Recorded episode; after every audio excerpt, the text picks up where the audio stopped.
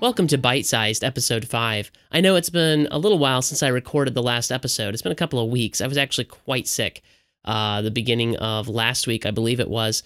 Uh, lose track of time. Yes, it was the beginning of last week. And I'm just now getting back to the point where I feel human again. And I feel like I can talk and hopefully I won't cough and sniffle throughout this uh, episode. And I promise you I won't infect you with my noxious germs just by you watching the video. I don't, don't believe germs can be transferred that way. This week, I wanted to take a look at The Hobbit, The Desolation of Smaug. This is, of course, following up on the uh, film from last year, The Hobbit An Unexpected Journey. Uh, so, this is the second installment in what is now going to be a trilogy.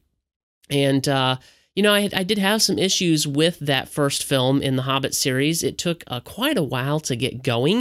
Uh, I believe it was 47 minutes before uh, Bilbo set foot on the road on his unexpected journey. And that's just crazy. I mean, there was just so much pacing issues with that first film. And what's with splitting one book into three films?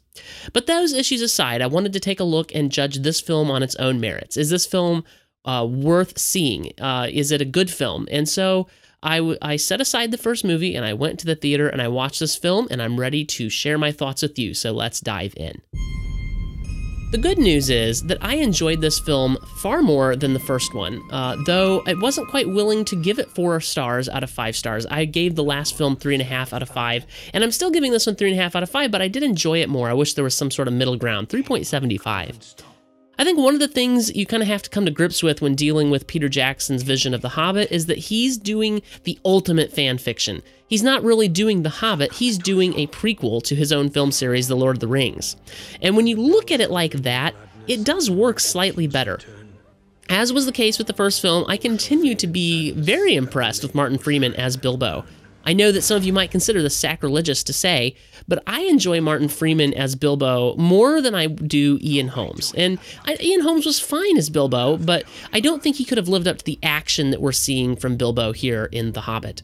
Martin does a tremendous job of capturing nuance as Bilbo, becoming infatuated with the ring. The detail is one of the additions to the story that I'm quite okay with. I know Tolkien hadn't fleshed out the ring stuff with The Hobbit, and uh, that didn't take shape until The Lord of the Rings, but making The Hobbit now, it would feel out of place if there wasn't something going on with the ring. And Martin Freeman captures that quite well, just that little nuance. Uh, on the other hand, uh, our other lead, uh, Richard Armitage as Thorin, he continues to be, well, not Aragorn. I can't really decide if I like him or not as a character. And, uh, you know, he can be good fun at times, but uh, and, and, charming sometimes. But mostly he's arrogant, pompous, and foul tempered. And I really don't know how I how I feel about him. Of course, Pretty Boy is back. I'm referring, of course, to Legolas. Um, I found him to be uh, utterly pointless in this film. Not to mention, every one of his battle scenes feels entirely fake and weightless. I, I get it. He that's the way he fights, and that's the way it was in the Lord of the Rings too. But somehow it felt more real and more gritty in the Lord of the Rings.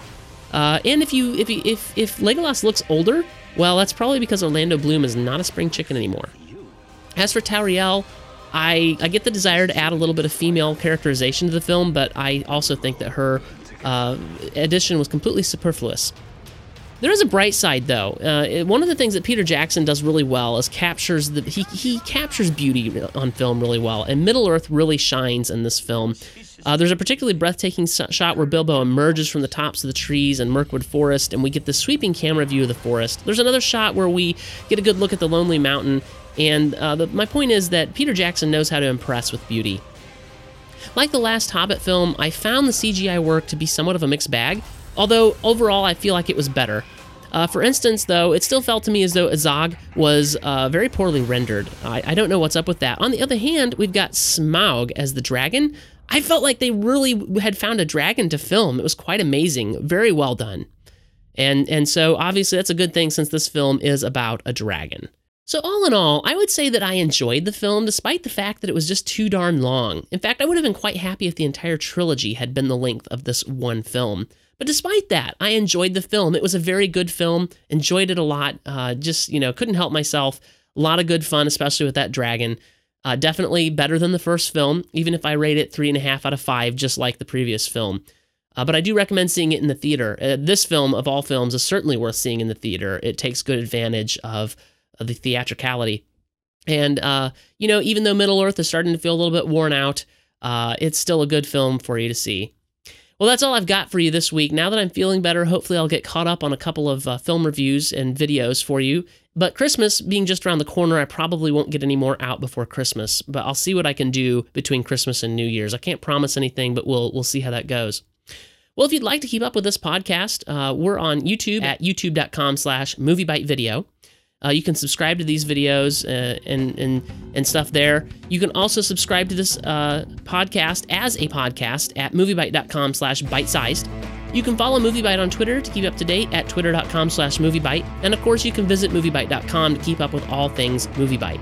That's all for this week. Be sure to keep your eyes open for more episodes. I'll be back with more soon. And uh, thanks for watching, and I'll be back at you later.